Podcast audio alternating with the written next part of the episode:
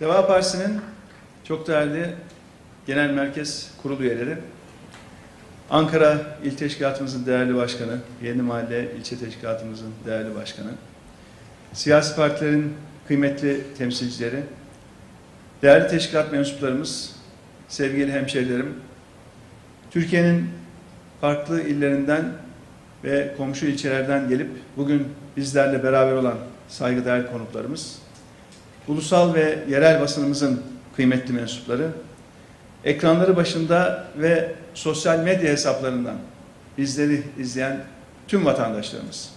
Hepinizi en içten duygularımla selamlıyor. Yeni Mahalle İlçe Teşkilatımızın birinci olağan kongresine hoş geldiniz diyor. Sözlerimin hemen başında Malazgirt zaferiyle Anadolu'yu yurdumuz yapmanın önünü açan Sultan Alparslan'ı ve silah arkadaşlarını saygıyla, rahmetle, minnetle anıyorum. Yine bu hafta biliyorsunuz Zafer Haftası, 30 Ağustos Pazartesi Zafer Bayramı. Büyük taarruzun yıl dönümünü yeni kutladık.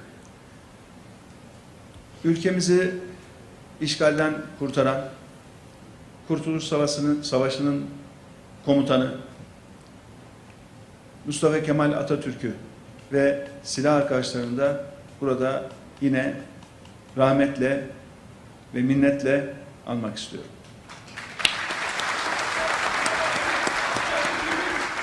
Değerli arkadaşlar, değerli arkadaşlar, gerçekten bu vatan, bu topraklar çok büyük emekle kazanıldı. Büyük emekle savunuldu. İşgalden kurtarıldı. Çok şehit verdik. Gazilerimizi anıyoruz. Gazilerimize minnettarız. Şehitlerimizi rahmetle anıyoruz. Ve biz bu 30 Ağustos pazartesi günü Zafer Bayramı'nda Deva Partisi olarak tüm Türkiye genelinde şehit ve gazi ailelerimizi ziyaret edeceğiz. Parti olarak çok kapsamlı bir program hazırladık. 81 ilimizde ve teşkilatımızın faal olduğu tüm ilçelerde şehit ve gazi ailelerini ziyaret edeceğiz. Bunu Yeni Mahalle ilçemizde yapacak, diğer ilçelerimizde, Ankara ilde, tüm Türkiye satında böyle bir e, faaliyeti ilk defa parti olarak gerçekleştireceğiz. Ve şehitlerimize ve gazilerimize olan minnet borcumuzu aileleri nezdinde bu ziyaretlerimizle çok cüzi bir miktarında olsa belki ödemiş olacağız, karşılamış olacağız. Değerli arkadaşlar, şu anda partimiz Türkiye'nin 81 ilinde 600'den fazla ilçesinde yoğun bir çalışma içerisinde. Her gün vatandaşlarımızla birebir temaslar kuruluyor. Yaptığımız saha çalışmalarıyla deva damlaları her gün yeni mahallelere, yeni köylere ulaşıyor. Her hafta yeni görevlendirilen ilçe başkanlarımız kendi bölgelerinde hızla çalışmaya başlıyor. Partimizle ilgili farkındalık ülkemiz genelinde hızla yaygınlaşıyor. Eylül ayının başından itibaren ülkemizin siyasi takvimi hareketlenirken biz de hep beraber yoğun bir açılış ve kongre dönemine giriyoruz. Bu dönemde büyük şehirlerde yapacağımız saha çalışmaları partimizin nihai başarısı açısından belirleyici olacak. Unutmayalım ki nüfus sıralamasındaki ilk beş ilimiz ülke nüfusunun yaklaşık yüzde 38'ini oluşturuyor. Önümüzdeki hafta sonu itibariyle İstanbul programlarına başlıyoruz. İstanbul'da çok sayıda ilçemiz açılış ve kongre planlamalarına başlamış durumda. Başkentimiz Ankara'da Nisan ayında başlayan ilçe kongrelerimiz başarılı bir tempoyla devam ediyor. İzmir'de Haziran ayında başlayan ilçe kongrelerimiz olanca hızıyla devam ediyor. Bursa'da ilk ilçe kongremizi Eylül ayında yapacağız ve bu sonraki süreçte bundan sonraki süreçte hızlı bir şekilde işleyecek. Antalya'da Haziran ayında başlayan ilçe kongrelerimizde yine bildiğiniz gibi seri bir şekilde şu anda devam ediyor. Böylece nüfus büyüklüğü açısından ilk beş ilimizde vatandaşlarımızla temasımız bir bakıma bundan sonraki dönemde geometrik hızla artacak. Tabii ki diğer illerimize, ilçelerimize ziyaretlerimiz devam edecek. Eylül ayı ile beraber yoğun bir açılış ve kongre programı hep beraber bizi bekliyor. Ben mümkün olduğunca bu programlara iştirak etmeye çalışacağım. Yetişemediğim yerlerde genel merkezden arkadaşlarımız, genel başkan yardımcılarımız, genel merkez yönetim kurulu üyelerimiz, kurucularımız Türkiye'nin dört bir tarafında bu etkinliklerde görev alacaklar.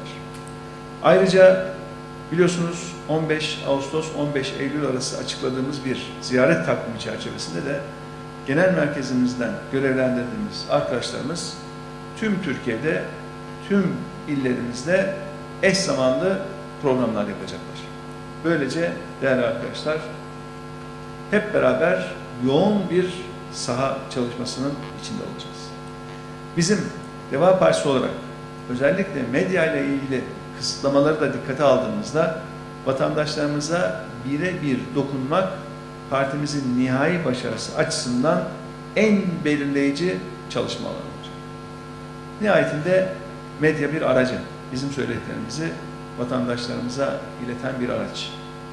İşte teşkilatlarımızla biz o aracıya da ihtiyaç olmadan vatandaşlarımıza birebir dokunup partimizi anlatmak ve vatandaşlarımızı dinlemek imkanını sonuna kadar kullanmak zorundayız. Ve inşallah yıl sonuna geldiğimizde hem teşkilat boyutumuz hem de üye sayımız açısından çok çok farklı bir noktaya gelmiş olacağız. Tüm planlamalar şimdi buna dönük yapılmış durumda. Türkiye genelinde böylesine yoğun bir çalışmanın içinde olan tüm il ve ilçe başkanlarımıza, yönetim kurulu üyesi arkadaşlarımıza, üyelerimize ve gönüllerimize teşekkürlerimi buradan sunmak istiyorum. Türkiye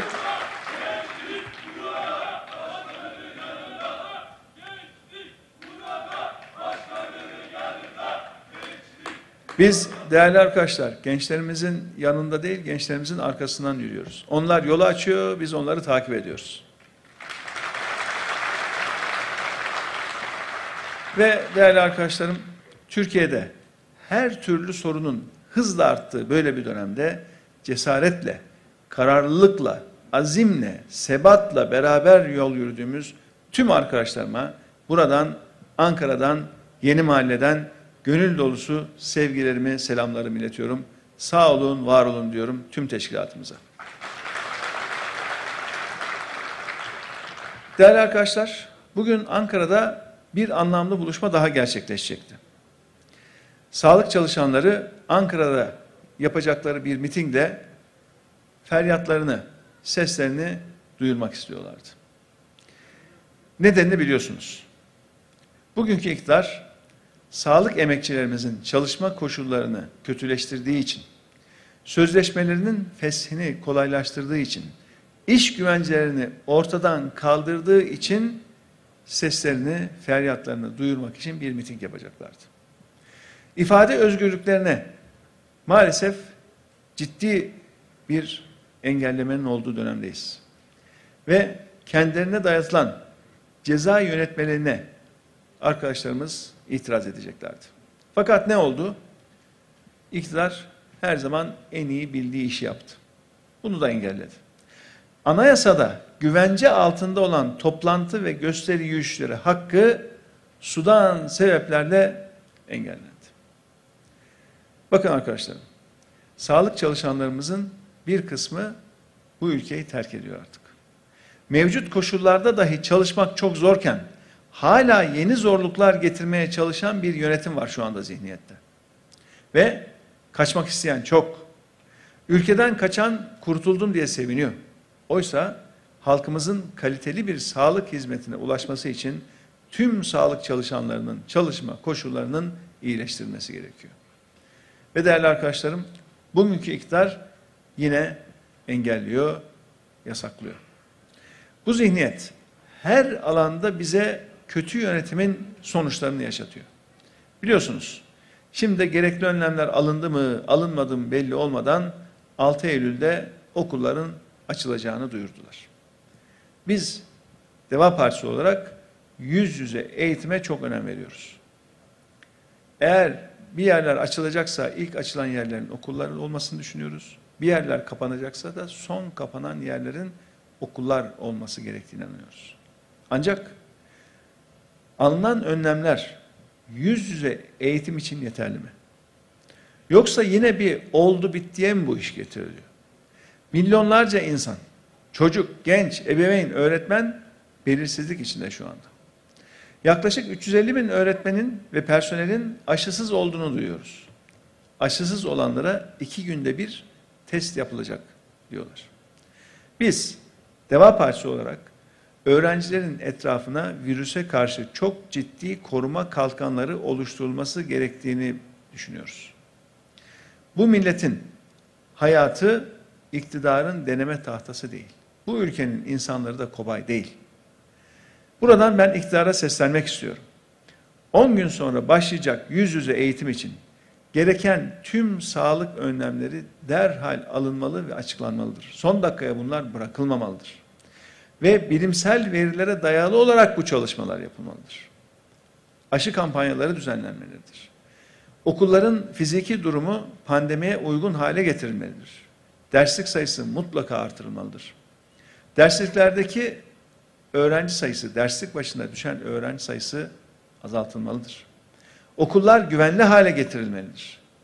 Altyapısı yetersiz okullar geçici olarak EBA'ya yönlendirilmelidir. Çocuklarımızın sağlığını ve eğitim hayatını güvence altına almak bir hükümetin en önemli görevidir. Ve buradan hükümete sesleniyorum. Görevinizi yapın. Vatandaşın sağlığını korumak hükümetin en öncelikli görevidir. Hükümetin de bunu yapması gerekir. Bakın özellikle bu Covid-19'un bazı versiyonlarının çocuklar üzerinde daha fazla etkili olduğunu görüyoruz. Eskiden küçük yaştakiler, çocuklar daha hafif atlatırken bu hastalığı yeni versiyonları maalesef çocuklar üzerinde daha etkili olabiliyor. Bunu da unutmamamız gerekiyor. Her türlü tedbiri alıp ondan sonra okulların yüz yüze eğitime açılması gerekiyor. Yüz yüze eğitim derken illa yüzde yüz herkes yüz yüze eğitim alacak diye bir şey yok. Bunlar gruplara ayrılabilir, risk grupları oluşturulabilir ve özellikle hazır olmayan okulların alelacele yüz yüze eğitime geçirilmemesi gerekir. Eğer okul hazır değilse o okulda acele etmenin anlamı yok. O okul hazır olana kadar EBA ile devam edilebilir. Değerli arkadaşlar, bu iktidarın halkla ve hakikatle gerçekten hiç ilgisi kalmadı. İşleri güçleri hemen her konuda hakikati nasıl saklarım? Tamamen kafa buna çalışıyor. Gerçekleri olduğundan daha farklı nasıl sunarım? Nasıl anlatırım? Acaba bir hayal dünyası anlatırsam vatandaşlarımızın bir kısmı da olsa buna inanır mı? Tamamen dertleri bu. Gerçekleri eğip büküyorlar. Sürekli algı operasyonu yapıyorlar. Ve böylece de milleti kandırabileceklerini zannediyorlar. Çünkü arkadaşlarım bunların başarı hikayesi tükendi. Ne yapıyorlar? Sabah akşam bizlerin iş başında olduğumuz dönemlerin başarısıyla övünüyorlar. Kendilerinin bir şey ürettiği yok. Hele hele şu 2018'de 2018 genel seçimlerinden sonra seçilmiş partili ve taraflı cumhurbaşkanıyla akraba bakan el ele verdikten sonra 2018 Haziran'dan sonra ülkenin neler çektiğini, ne hale düştüğünü hep beraber görüyoruz, yaşıyoruz. Nerede esnafımıza buruşsak, nerede emeklerimizle dertleşsek, nerede çiftçilerimizle konuşsak, bir dokunuyorsunuz, bin ah işliyorsunuz. Bakın bugün metroya bindik. Birkaç durak arasında metrodaki vatandaşlarımız bize uzun uzun dertlerini anlattılar. Metro durağının etrafındaki şöyle 8-10 esnafa uğradık. İnanın zor ayrıldık, buraya zor yetiştik. Çünkü esnafımız çok dertli. Hükümetin, Sayın Erdoğan'ın sunduğu ekonomik fotoğraf ayrı, vatandaşın yaşadığı, hissettiği ekonomik fotoğraf apayrı. Bunlar gerçeklerden kopmuşlar. Şu anda açıklanan verilerin değerli arkadaşlar çoğuna artık vatandaşlarımız güvenmiyor. Bu 8-10 esnafın hepsine sordum. Ya dedim aldın mal geçen sene kaç alıp satıyordun bu sene kaç alıp satıyorsun diye. Yüzde otuz diyen var, 40 diyen var, 50 diyen var, yüzde yüz diyen var. Rakamlar böyle. Ama devletin açıkladığı resmi enflasyon rakamına kaç? 16, 17, bilemedin 19. Siz dalga mı geçiyorsunuz bu milletle ya? Çarşıya, pazara çıkan, evine en ufak alışverişi yapan tüm vatandaşlarımız gerçek enflasyonu görüyor, yaşıyor. Siz ne açıklarsanız açıklayın. Ne kadar gerçekleri farklı sunmaya çalışırsanız çalışın. Biliyorsunuz, Sayın Erdoğan bu hafta çıktı yine uzun uzun ekonomi masalları anlattı. Nereden nereye geldik diye bir kampanya başlattılar biliyorsunuz. Nereden nereye geldik diye. Biz esnafımıza, çiftçimize, emeklimize, dar gelirlimize, işsiz gençlerimize sorduğumuzda nereden nereye geldiğimiz onlar iyi anlatıyor bize. Siz ne derseniz deyin. Ve Sayın Erdoğan çıktı bazı veriler de sundu. Neredeyse tüm ekonomik verileri çarpıttı. Gerçek ekonomik tablo iç karartıcı olunca çareyi, rakamları farklı sunmakta buldu. O yanlışı konuşsa da değerli arkadaşlarım biz ısrarla hakikati savunacağız. Biz halkımıza doğruları olanca açıklığıyla söyleyeceğiz. Bakın neler söylemiş son bir, bir, son bir hafta içerisinde neler söylemiş. Ekonomiyle ilgili hangi verileri vermiş. Şöyle bir dinleyelim videolar hazırsa arkadaşlar. Türkiye'nin yıllık ortalama büyüme oranını yüzde birin altından aldık. Yüzde beş virgül bir seviyesine getirdik. Sayın Erdoğan bakın önce gelin bir konuda anlaşalım. Ben ve arkadaşlarımın iş başında olduğu dönemin başarılarıyla artık övünmeyi bırakın. Sorumluluğu tümüyle üstünüze aldığınız şu son dönem bir anlatın hele. Bu milletin ne bedeller öldüğünü, ödediğini bir ortaya koyun hele. Bakın arkadaşlar rakamlar çok açık. Nerede rakamlarımız arkadaşlar? Heh. Bakın. Bu Türkiye'nin büyüme hızını gösteren grafik. 2002-2007 arası bu arkadaşınız ekibiyle beraber işin başına geldi. 2001 krizinden sonra aldık. Bu 5 yıllık dönemde Türkiye'nin ortalama büyüme hızını tam %7'ye çıkarttık. Daha sonra biz dış işlerine, Avrupa Birliği işlerine bakmaya başladık. Küresel kriz geldi ve tabloyu görüyorsunuz. Dediler ki 2009'da ya dediler ekonomi çok kötü sen tekrar gel ekonomiye bak. Tamam dedik ama biz istediğimiz ekibi kurarız dedik. İstediğimiz insanlarla çalışırız. Yetkin, dürüst bir ekip kurarız ve ondan sonra tekrar bu ülkeyi ayağa kaldırırız dedik. Ve hamdolsun oldu. Bakın 2009'dan benim bakanlığı bıraktığım 2015 yılına kadar ortalama büyüme hızı yüzde 7.3. 7.3. Peki 2018 Haziran'ından sonra ne olmuş? Sayın Erdoğan dedi ki bu yetkiyi bana verin dedi. Ben her, her şeyi çözeceğim dedi. Yetkiyi aldı. Yanına da akraba bakanı aldı. Ne olmuş? Türkiye'nin ortalama büyüme hızı 2018-2021 ki bu sene bu yüzde altıyı da dikkate alarak hesaplanıyor ortalama.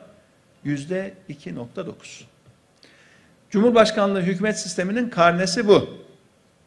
Üstelik bakın bu rakamlar var ya 2018'den bu yana özellikle o akraba bakanın başladığı dönemden sonraki dönemde bu rakamların makyajlı olduğuna dair de yaygın bir kanaat var.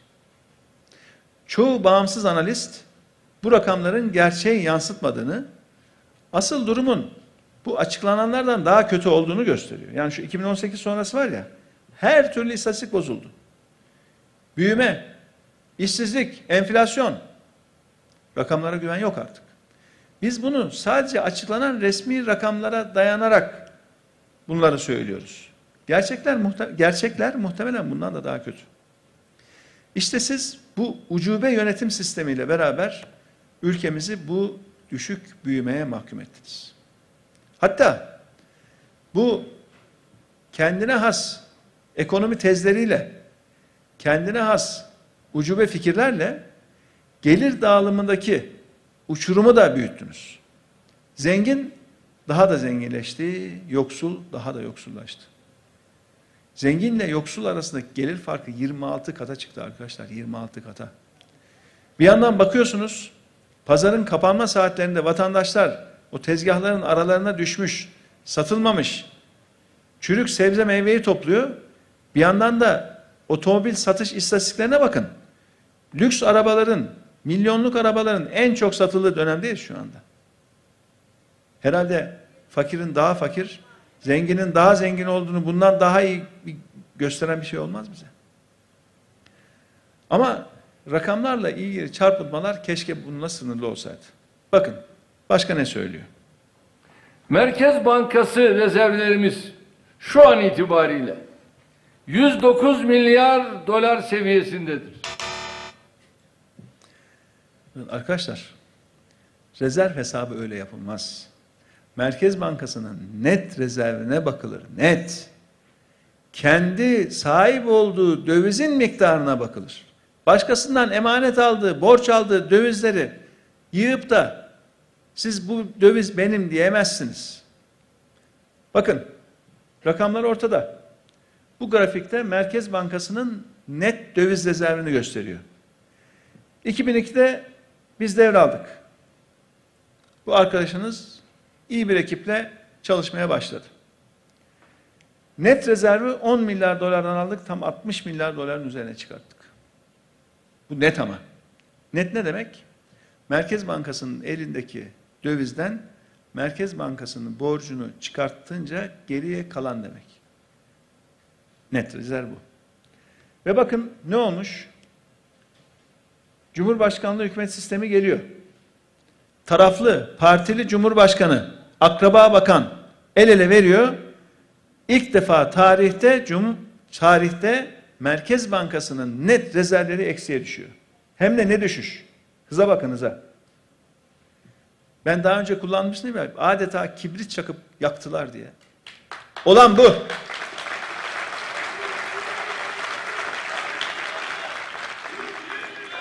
Eksi 55 milyar. Eksi 55 milyar dolar şu anda. Merkez Bankası'nın döviz rezervi. Çıkıyor bir de artırdık diyor 109 milyar diyor. Gidiyor daha çok borç alıyor. Biliyorsunuz swap anlaşmalarıyla borç alıyor. Diyor ki 109 milyar bak döviz rezervi var diyor. İyi de niye o rezervin borç para olduğundan bahsetmiyorsun? Niye zamanında 60 milyar dolara çıkmış net rezervi eksi 55 milyar dolara düşürdük demiyorsun? Ülkeyi yönetenlerin doğruyu söylemesi lazım arkadaşlar. Bakın ekrandaki grafik bütün gerçeği apaçık ortaya koyuyor. Merkez Bankası'nın 109 milyar dolarlık elinde dövizi var doğru. Ama aynı Merkez Bankası'nın değerli arkadaşlar 164 milyar dolar borcu birikti. Onun için net rezerv eksi 55'e düşüyor. 109 milyar dövize karşı 164 milyar dolarlık döviz borcu var Merkez Bankası. Bir ülkenin hazinesinin borcu olur da Merkez Bankası'nın borcu olur mu ya? Para basan kurumu borca batırdılar. Borca bakın. Para basan kurum borca batmış durumda. Şimdi öyle bir kişi düşünün ki cüzdanında 100 lira parası var. Diyor ki bakın benim param var. Ya iyi de aynı cüzdanındaki kredi kartına da sen 160 milyar 160 lira borç takmışsın. O kredi kartındaki 160 lira borçtan bahsetmiyorsun. O 100 liralık param var diye millete bak param var diye övünüyorsun. Bu dürüstlük mü ya? Bu millete doğruyu söylemek mi? Cüzdanındaki parayı gösterip borcunu gizleyen, ortada ben zenginim diye dolaşan insan çevresine doğruyu mu söylüyor yoksa çevresini aldatıyor mu? Hesap bu kadar basit. Önemli olan net rezervdir arkadaşlar, net. Ve değerli arkadaşlar, biz bu milletin emanetine gözümüz gibi baktık. Tek bir kuruşuna, tek bir dolarına zarar gelmesin diye çalıştık. Ve Merkez Bankası'nın döviz rezervini gerçekten kendi sahip olduğu rezerv olarak artırdık. Onun için ülke güçlendi. Onun için ülke zenginleşti. Onun için memleket topyekün bir refah artışı yaşadı. Ve şu anda maalesef gerçekten çok çok sıkıntılı bir duruma düşmüş durumda ülkemiz. Ve bunlar bu milletin alın teriyle biriktirdiği rezervleri akraba bakanla el ele verip arka kapıdan çarçur ettiler. Rezervlerimizi eriterek Türk liramızı korumasız bıraktılar. Onun için şu anda kuru kontrol edemiyorlar. Onun için döviz kuru fırladı gitti.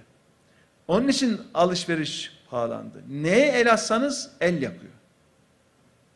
Döviz kurundaki artış A'dan Z'ye bütün ürünlerin fiyatını artırdı. Paramız maalesef pul oldu. Değerli arkadaşlarım, ekonomiyle ilgili çarpıtmalar bununla da sınırlı değil. Bakın, başka neler söylüyor? Türkiye son 19 yılda 9 milyon vatandaşına iş bulmuş. Bir başka ifadeyle istihdamını 9 milyon artırmış bir ülkedir. Bakın ne diyor? Son 19 yıl diyor. Ya o son 19 yılın 13 yılında, ilk 13 yılında bizler vardık. Başarı, başarı diye anlattığı her şey o dönem. Niye istihdamla ilgili kendi son dönemini anlatmıyor? Çünkü ne dedi? Bütün yetkiyi bana verin dedi değil mi 2018 seçimlerinde? Bütün yetkiyi bana verin, ben bütün sorunları çözeceğim dedi. Faizi de düşüreceğim dedi, enflasyonu da düşüreceğim dedi. Ve kimseyi dinlemedi. Bütün yetkiyi eline aldıktan sonraki istihdam durumu nasılmış? Şimdi onu da şöyle bir grafikte görelim arkadaşlar. Bakın 2018 Haziran partili, taraflı Cumhurbaşkanı, akraba bakan beraberce çalışmaya başlıyorlar ve diyorlar ki kimseyi biz karıştırmayacağız ve bu işi biz yapacağız. Alın istihdam düşmeye başlıyor. 2019 ha daha pandemiye gelmedik bakın. Şimdi arada bir pandemi mazeret olarak gösteriyor. Pandemi ne zaman geldi? 2020'nin Mart'ında. İstihdam ne zaman düşmeye başlıyor? 2019'un başında düşmeye başlıyor İslam. Çalışan sayısı bakın 2018 seçimlerinde 28 milyon 700 bin iken düşmeye başlıyor. İniyor, iniyor, iniyor, iniyor, iniyor. Evvelsi günkü konuşmasında ne diyor? 19 yılda istihdamı 9 milyon artırdık diyor. Ya onu biz artırdık biz. Siz istihdamı düşürdünüz. Sonuç ortada. Hangi iş olursa olsun bakın. Ehil bir kadro olmadıktan sonra, dürüst ve işini bilen bir kadro işin başında olmadıktan sonra başarı elde edemezsiniz. Bu iki vasıf tek kişide buluşacak ve her her elemanınız, görevlendiriniz her insan tek tek dürüst ve işinin ehli olacak. Başka türlü sorunları çözemezsiniz. Bu ülkenin bu yükünün altından kaldıramazsınız. Ve üstelik yine istihdamla ilgili rakamlar da değerli arkadaşlar. Bakın makyajlı rakamlar. İstihdam ve işsizlikle ilgili açıklanan rakamlara da artık güvenilmiyor. Bu demin gösterdiklerim dahi TÜİK'in 2018 sonrası bozulan ve artık kimsenin güvenmediği TÜİK'in rakamları. O rakamlar bile gerçeği gizleyememiş düşüşü gösteriyor, açık açık gösteriyor. Bakın. Bir başka veriyi daha paylaşayım sizlerle şimdi. Bu da atıl iş gücünü gösteriyor. Atıl iş gücü. Bu geniş tanımlı işsizlik de deniyor buna. Ve biz bastıra bastıra bastıra en sonunda TÜİK son 5-6 aydır bunu da yayınlamaya başladı. Yine bunlar da muhtemelen makyajlı rakamlar. Gerçekleri daha iyi göstermeye çalışan rakamlar. Yani gerçek durumdan daha iyi bir tablo çizmeye çalışan rakamlar ama ona bile bakıyoruz ne olmuş. Geniş işsizlik, geniş tanımlı işsizlik. 2018'in Haziran'ında partili, taraflı cumhurbaşkanı akraba bakan el ele veriyor ve işsizlik, geniş tanımlı işsizlik oranı hemen yükselmeye başlıyor. Ve şu arada daha pandemi yok. Daha pandemi yok bakın. Ve işsizlik artıyor Türkiye'de. Güveni kaybettiler. Güven olmayınca yatırım olmuyor. Yatırım olmayınca yeni İslam oluşmuyor ve işte böyle işsizlik artıyor.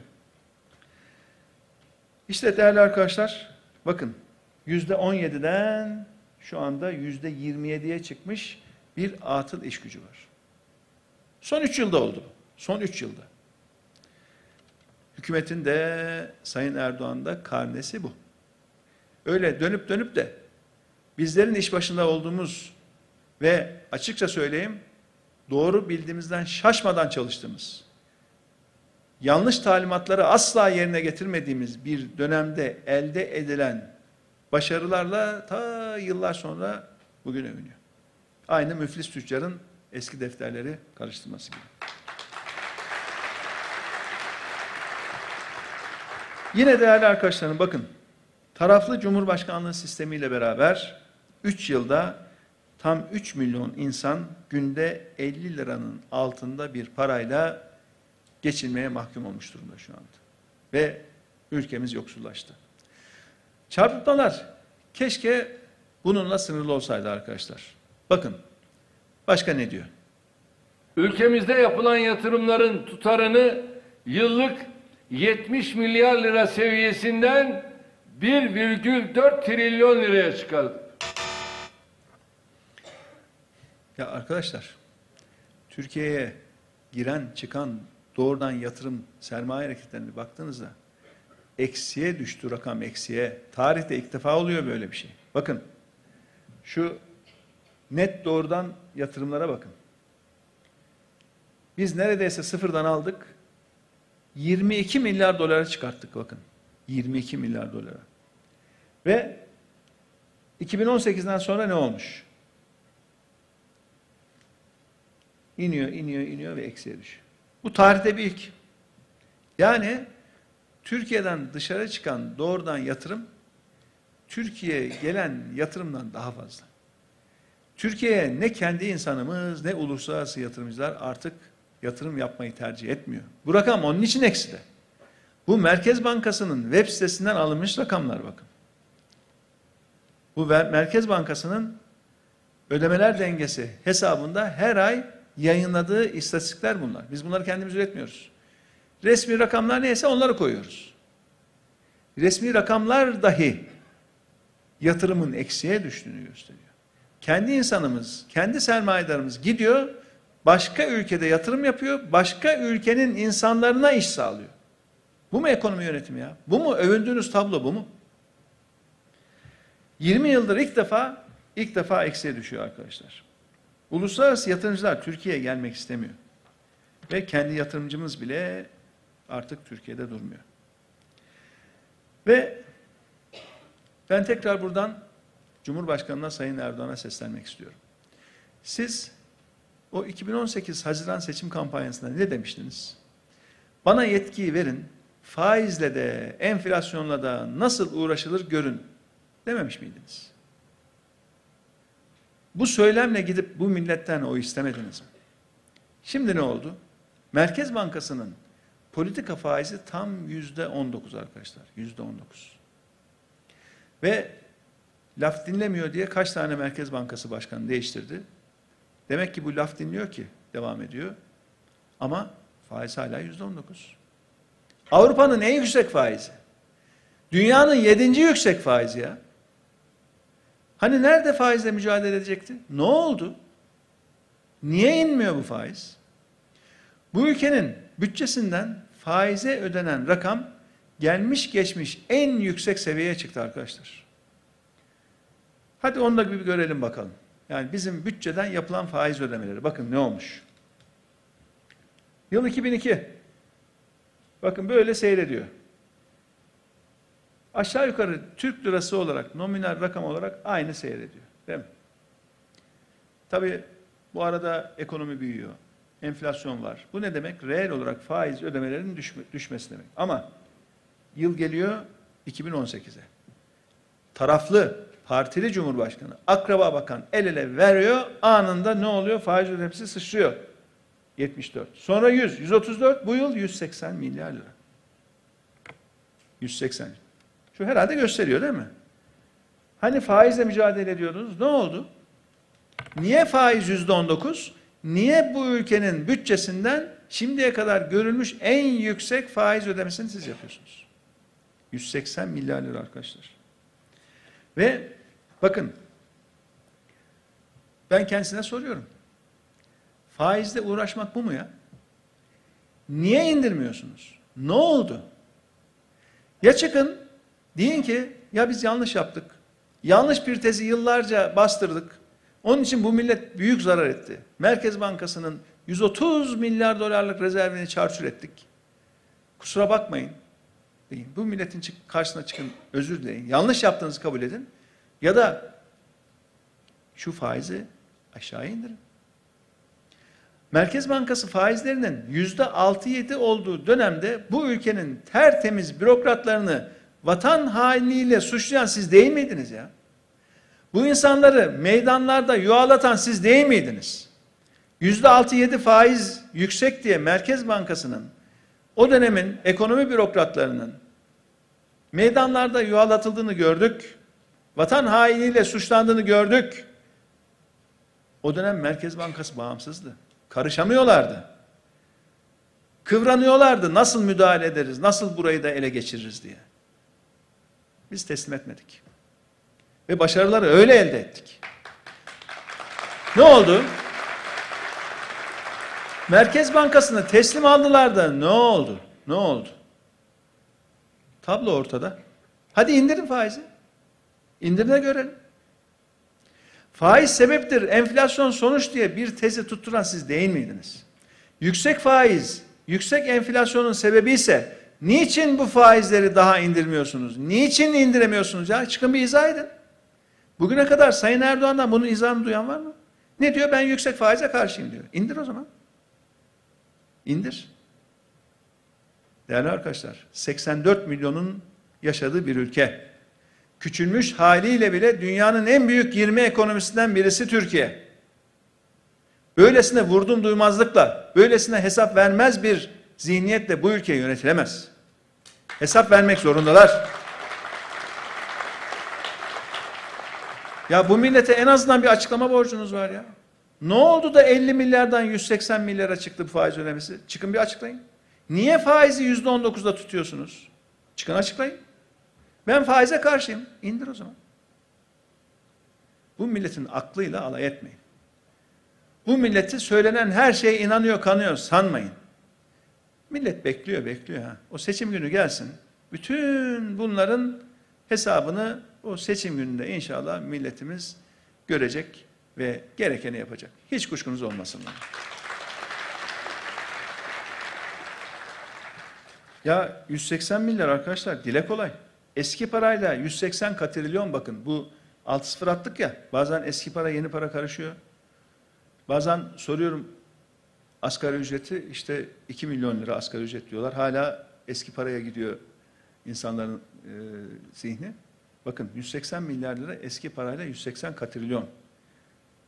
Bugünkü kurdan dövize çeviriyorsunuz 20 milyar dolar. Yani bu yıl devletin bütün bu milletten topladığı vergilerden faize ödediği, sadece faize ödediği 20 milyar dolar. Bu 20 milyar dolar ne kadar bir para biliyor musunuz arkadaşlar? 20 milyar dolara mesela 3000 tane yangın söndürme uçağı alabiliyorsunuz biliyor musunuz? Şu faiz ödenen para var ya 20 milyar dolar bir yılda. 3000 tane yangın söndürme uçağı alabiliyorsunuz. Mesela hani günlük hayattan örneklerle bunun büyüklüğünü anlatmak gerekiyor. Mesela bugün 200 bin liraya şöyle ayağınızı yerden kesecek bir araba alınır mı? Alınır. Yeni sıfır. Tanesi 200 bin liradan tam 800 bin adet otomobil alabiliyorsunuz arkadaşlar bu paraya. Bakın 20 milyar dolar.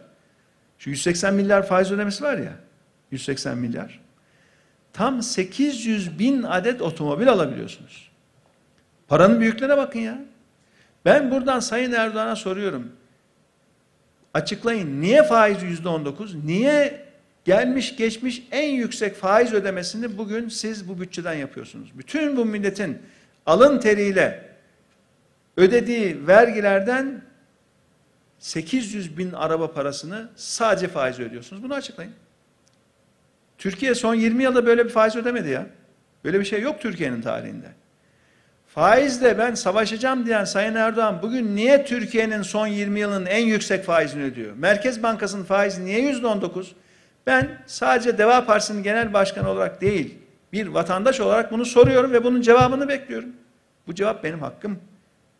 Çünkü bu salondaki herkes gibi ben de vergi ödeyen bir vatandaşım. Ve bunu öğrenmek istiyorum. Bizlerin ödediği vergilerden niye bu kadar yüksek faiz ödeniyor ben bunu bilmek istiyorum. Cevabını onlar veremez ama ben söyleyeyim arkadaşlar. Bilmiyorlar. İnanın bilmiyorlar. İşi bilmiyorlar. Ekonomi nasıl yönetilir bilmiyorlar. Biliyoruz zannediyorlar. Bilmediklerinin bile farkında değiller. Bizim dönemimizde sonuçlar iyiydi. Zannettiler ki ya biz geldik işte ortalık toparladı. Öyle değil. Kolay mı ya? Kolay mı? Yüzde 66 faizle tes teslim aldık biz. Türkiye Cumhuriyet Hazinesi yüzde 66 faiz ödüyordu teslim aldığımız gün. Bunu ta yüzde 4.6'ya düşürdük. Dile kolay. Öyle biz geldik iktidar olduk işler düzeldi. Öyle yok. Öyle yama yok. Niye şimdi düzeltemiyor? Bütün yetki elinde. Al işte. Elini tutan mı var? Bir şey yapıyordu engelleyebilen mi var? Yargı mı engelliyor onu? Anayasa mı engelliyor? Tek imzayla, tek imzayla yapamadığı şey yok. Düzelsin hadi ekonomiyi. İndirsin faizleri. İşsizliği düzelsin. Yok. Ekip yok. Ve artık değerli arkadaşlar, bugünkü iktidar artık yorgun bir iktidar. Yoruldu. Olmuyor.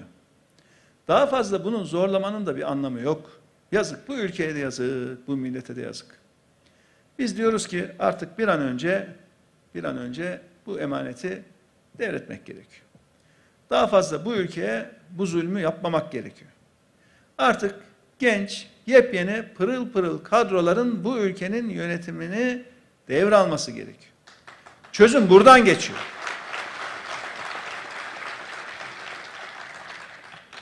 Değerli arkadaşlarım, özet bu. Ekonomide çarpıttıkları tablo böyle. Peki ekonomi dedik ama e bir de bakalım şu ülkenin adalet konusunda, hak ve özgürlükler konusunda nerede olduğuna bakalım. Zaten ekonominin temelinde bu var. Hak var, hukuk var, adalet var. Siz o temeli sağlam tutmazsanız üzerine sağlam bir ekonomiyi asla inşa edemezsiniz. Bakıyoruz Sayın Erdoğan hak ve özgürlüklerde nereden nereye geldiğimizi hiç açıklamıyor. Hiç duydunuz mu? Nereden nereye hak ve özgürlükler alanında anlattığını? Yok. Çünkü orada karneyi biraz uluslararası kuruluşlar veriyor. Bizim de Türkiye olarak üyesi olduğumuz kuruluşlar veriyor. Orada bir sürü sıralamalar yapıyor. Orada karne kötü. Bakın Türkiye basın özgürlüğünde arkadaşlar 180 ülke arasında tam 153. sırada basın özgürlüğünde. 180 ülkenin listenin dibinde 153. sırada. Hukukun üstünlüğü sıralamasında bu sıralama 128 ülkede ölçülüyor. 107. sıradayız ya. 128 ülkenin arasında 107. sıradayız. Bizim Teşkilat İşleri Başkanımız Sayın Sadullah Ergin'in Adalet Bakanı olduğu dönemde tutuklu yargılama yüzde 45'ten yüzde 14'te gerilemişti biliyor musunuz? Şu anda tutuksuz yargılama neredeyse istisnai bir şey oldu. Tutuklu yargılanma esas, tutuksuz yargılanma istisnai oldu. Nereden nereye diyorlar ya işte. Hukukta, adalette nereden nereye? Ben onu söylüyorum şimdi. Bizler hükümetteyken devraldığımız olağanüstü hali kaldırdık. Şimdiki iktidar ise koskoca Türkiye'yi yeniden o halle yönetmeyi alışkanlık haline getirdi. Üç ay diye başladılar, iki yıl sürdü ya. Sonra o hali kaldırdık dediler, öyle yasal düzenlemeler yapıldı ki o yasal düzenlemelerle o hal böyle olağanüstü hal değil, normal hal uygulamasıyla devam etti. Daha geçenlerde geçenlerde bir sene, üç sene daha uzattılar o hali. Nereden nereye değil mi işte? O halde de nereden nereye? Sosyal medya paylaşımları nedeniyle insanlar emniyet kapılarında, adliye koridorlarında sürünüyor. Bir de mahkeme sayısını artırarak adalet teşkilatını güçlendirdiklerini söylüyorlar. Bununla övünüyorlar. Bakın adaleti güçlendirmenin yolu sadece mahkeme sayısını artırmak, hakim savcı sayısını artırmakla olmaz. Adaleti güçlendirmek için önce güçler ayrımına inanacaksınız. Adaleti güçlendirmek için en başta o ülkenin cumhurbaşkanı anayasayla kendisini bağlı hissedecek, anayasayı çiğnemeyecek. Adaleti güçlendirmek için yargıya talimatlar verilmesine engel olacaksınız. Adaleti güçlendirmek için insan haklarına saygı duyacaksınız. Adalet böyle güçlenir. Daha çok mahkeme binası yaparak, orada da ayrı gayrimenkul projeleri olarak bu işi görerek adalet sağlanmaz. Büyük adliye sarayları yaptık, büyük gayrimenkul projesi. Tamam Türkiye'ye yakışır ama önemli olan orada işlerin nasıl işlediğidir. Sadece sayıyla, metrekareyle öğrenemezsiniz. Ve değerli arkadaşlarım, Sayın Erdoğan nereden nereye geldik diyor ya. Kendisi hiç zahmet etmesin. Biz bunun yanıtını verelim. Nereden nereye geldik sorusunun yanıtı değerli arkadaşlar.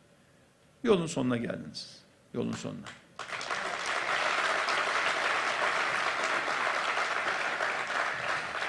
Üç Y ile mücadele için yasaklara, yolsuzluklara, yoksulluğa karşı mücadele etmek vaadiyle bu milletten destek isteyerek iş başına gelmiştiniz. Ben buradan AK Parti'ye bir dönem gönül vermiş vatandaşlarımıza da seslenmek istiyorum. İddia bu değil miydi arkadaşlar? İddia bu değil miydi? Yasaklarla, yolsuzlukla ve yoksullukla biz mücadele edeceğiz. İddiasıyla iş başına gelmedi mi? Şimdi yasaklar yok mu memlekette? Hem de nasıl? Yolsuzluk yok mu? Hem de nasıl? Yoksulluk yok mu? Hem de nasıl? 3Y, 3Y diyerek iktidara geldiniz ama korkarım ki yine aynı 3Y ile gideceksiniz. Maalesef. Çok acı. Çok acı bakın. Bu işi tadında bırakmayı bilmek lazım arkadaşlar. Tadında bırakmayı. Siz müsait bir yerde inecekseniz biz de inşallah bu emaneti teslim alacağız. Biz şimdi bunun hazırlığını yapıyoruz. Hiç kimsenin şüphesi olmasın. Türkiye'yi en kısa sürede refah ve özgürlük rotasına yeniden sokacağız. Herkesin can güvenliğinin, hak güvenliğinin, mal güvenliğinin garantisi bizler olacağız. Önce hukuku tesis edeceğiz. Ardından ekonomimizi hemen ayağa kaldıracağız. Güçlü, sürdürülebilir ve kapsayıcı bir büyümeyle topyekün zenginleşeceğiz. Sağlıkta önce can diyeceğiz. Dış politikada önce barış diyeceğiz. Tarımda önce bolluk diyeceğiz. Eğitimde önce kalite diyeceğiz. Kutuplaşmaya artık bir son vereceğiz. Türkiye'nin yaralarını hızla saracağız. Gençlerin kaçmak değil, yaşamak istediği bir Türkiye için çalışacağız. Yürekten inanıyorum ki Deva Partisi'nin damlalarını tüm Türkiye ile mutlaka buluşturacağız. Çünkü biz çok iyi biliyoruz ki yoksulluk, işsizlik, umutsuzluk, hukuksuzluk kaderimiz değil. Başka bir Türkiye mümkün. Bu yolculuğumuzda el ele verdiğimiz Yeni Mahalle ilçe teşkilatımıza, Ankara il teşkilatımıza tekrar başarılar diliyorum. Ve değerli arkadaşlar, bu bu önemli memleketimiz için, çocuklarımız için, gelecek nesiller için bu önemli yolculukta Deva Partisi'nin tüm üyelerini, tüm gönüllerini buradan bir kez daha selamlıyorum. Burada yaptığımız çalışma değerli arkadaşlar, bu Deva Partisi çatısı altında yaptığımız çalışmalar gerçekten şu anda ülkemizin en büyük ihtiyacı. En büyük ihtiyacı. Çünkü biz sadece bugünün yanlışlarını işaret etmiyoruz. Biz yarınların doğruları içinde çalışıyoruz. 90 günlük, 360 günlük eylem planlarımızla her alanda hazırlanıyoruz. Tüm planlarımızı, programlarımızı, kadromuzu hazırlıyoruz. Türkiye'de muhalefetin maalesef bir geleneksel alışkanlığı var. Yanlışı konuşmak. Ama biz sadece yanlışı konuşmakla sorumlu değiliz. Biz zamanı geldiği zaman doğruyu yapmak zorundayız ve o doğruların hazırlığında bugünden yapmak zorundayız. İşte bu duygu ve düşüncelerle değerli arkadaşlarım, hepinizi tekrar saygıyla, sevgiyle, muhabbetle selamlıyorum. Sağ olun, var olun.